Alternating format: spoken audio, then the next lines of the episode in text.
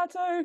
Uh, my name is Esme, and I am super excited to be continuing our theme of whole life faith, um, which we've been journeying through for the last um, three weeks here at Blueprint. Um, and this time, I'm going to be focusing on rhythms of generosity and how we can build rhythms of generosity into our lives.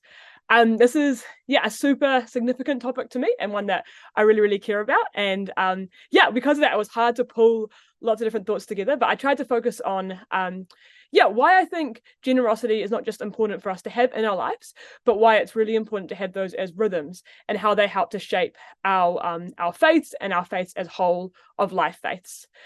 Um, so I think the best place to start is um, to talk about why why we are generous and why we are called to be generous. Um, I believe the most important reason why we should build generosity into our lives is because Jesus was generous. All throughout Scripture, there are references to generosity and calls to be generous.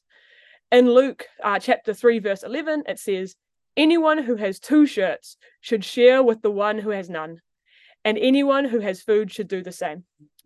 Um, Basil the Great, um, who was a bishop from the year uh, 330, he has a great riff on this. I love this one. He says, when someone steals another's clothes, we call them a thief.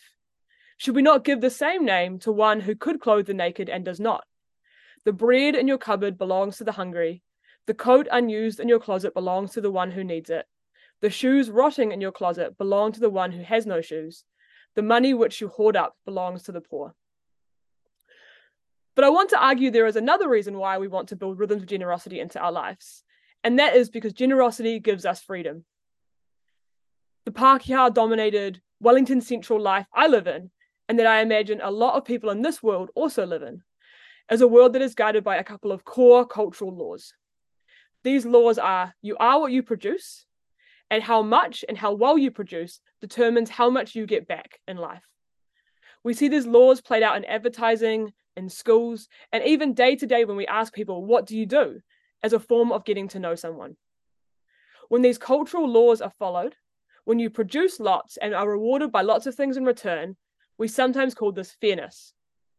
Now, fairness can mean a lot of things, um, but this particular brand of fairness, and the brand of fairness that I see a lot of people around me bound up in, is the notion that if I do this, I deserve to get this. And if this person gets this and I work harder than them, then I should get even more. We see this play out in our world today, and we also see it in scripture in the parable of the workers in the vineyard. And I'm going to read that now. For the kingdom of heaven is like a landowner who went out early in the morning to hire workers for his vineyard. He agreed to pay them a denarius for the day and sent them into his vineyard. About nine in the morning, he went out and saw others standing in the marketplace doing nothing. He told them, You also go and work in my vineyard, and I will pay you whatever is right. So they went. He went out again about noon and about three in the afternoon and did the same thing. About five in the afternoon, he went out and found still others standing around. He asked them, Why have you been standing here all day long doing nothing? Because no one has hired us, they answered. He said to them, You also go and work in my vineyard. When evening came, the owner of the vineyard said to his foreman, Call the workers and pay them their wages, beginning with the last ones hired and going on to the first. The workers who were hired about five in the afternoon came and each received a denarius. So when those came who were hired first, they expected to receive more. But each one of them also received a denarius. When they received it, they began to grumble against the landowner.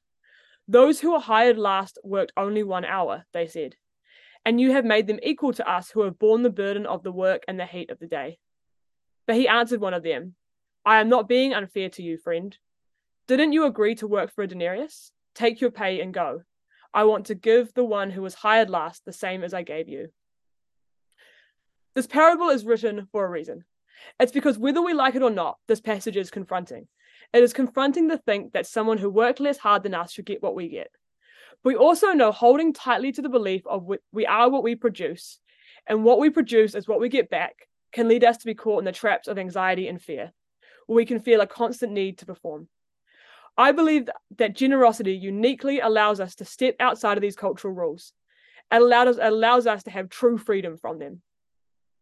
So I'm going to ask you to pause the video now because I know it's tough to just watch a video um, with no interaction um, and turn to the person next to you. I you to, to discuss have you seen these laws of you are what you produce and what you produce determines how much you get. Um, have you seen them play out in your lives, and how have they? How have you felt they've impacted you?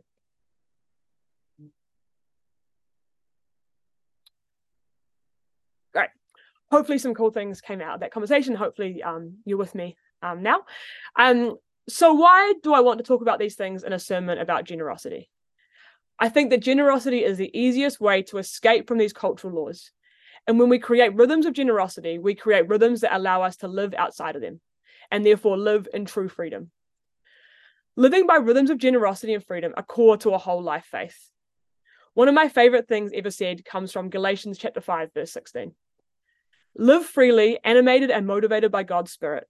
Then you won't feed the compulsions of selfishness. Why don't you choose to be led by the spirit and so escape the erratic compulsion of a law-dominated existence? When we when we talk about freedom gained from generosity, I don't mean just giving. In Mark chapter 12, verses 41 to 44, we learn a lot about the nature of generosity. I'm going to read that now. Jesus sat down opposite the place where the offerings were put and watched the crowd putting their money into the temple treasury.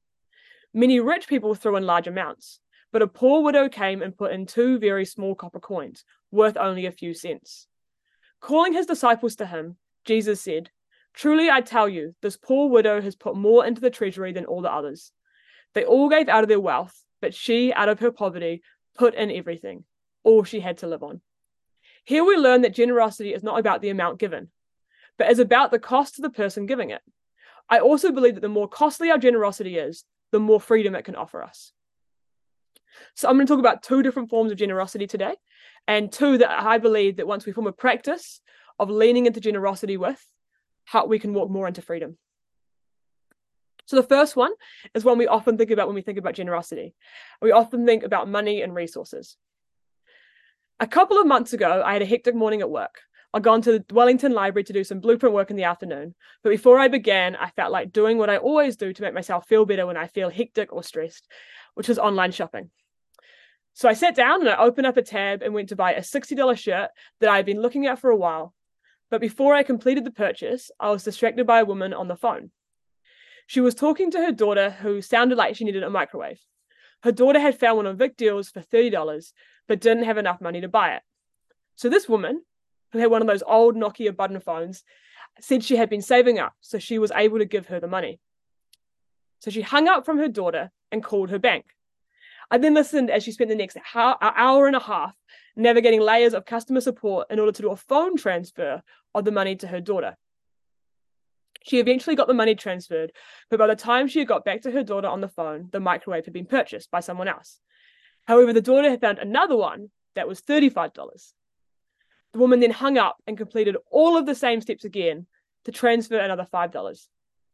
I sat there three hours later, listening in on this conversation, looking at the $60 shirt at my fingertips, and thought about what freedoms each of us had. I am lucky enough to have the freedoms afforded to me by privilege.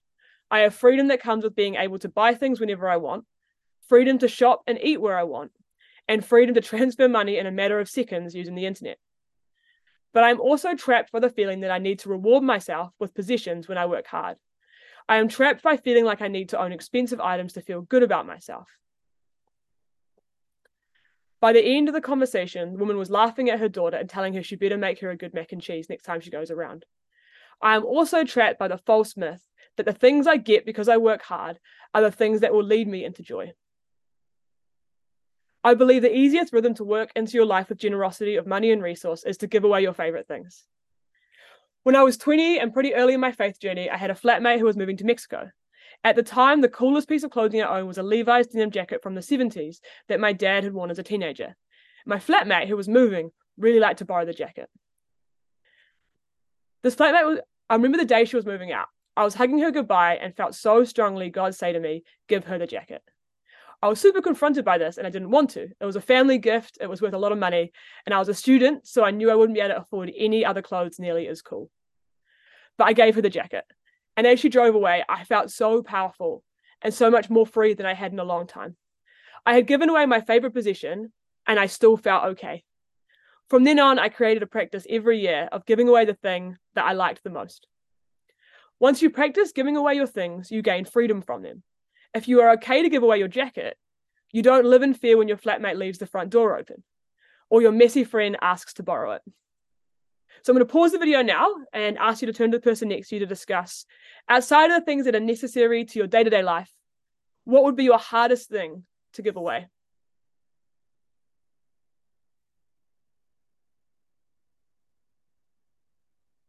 Cool.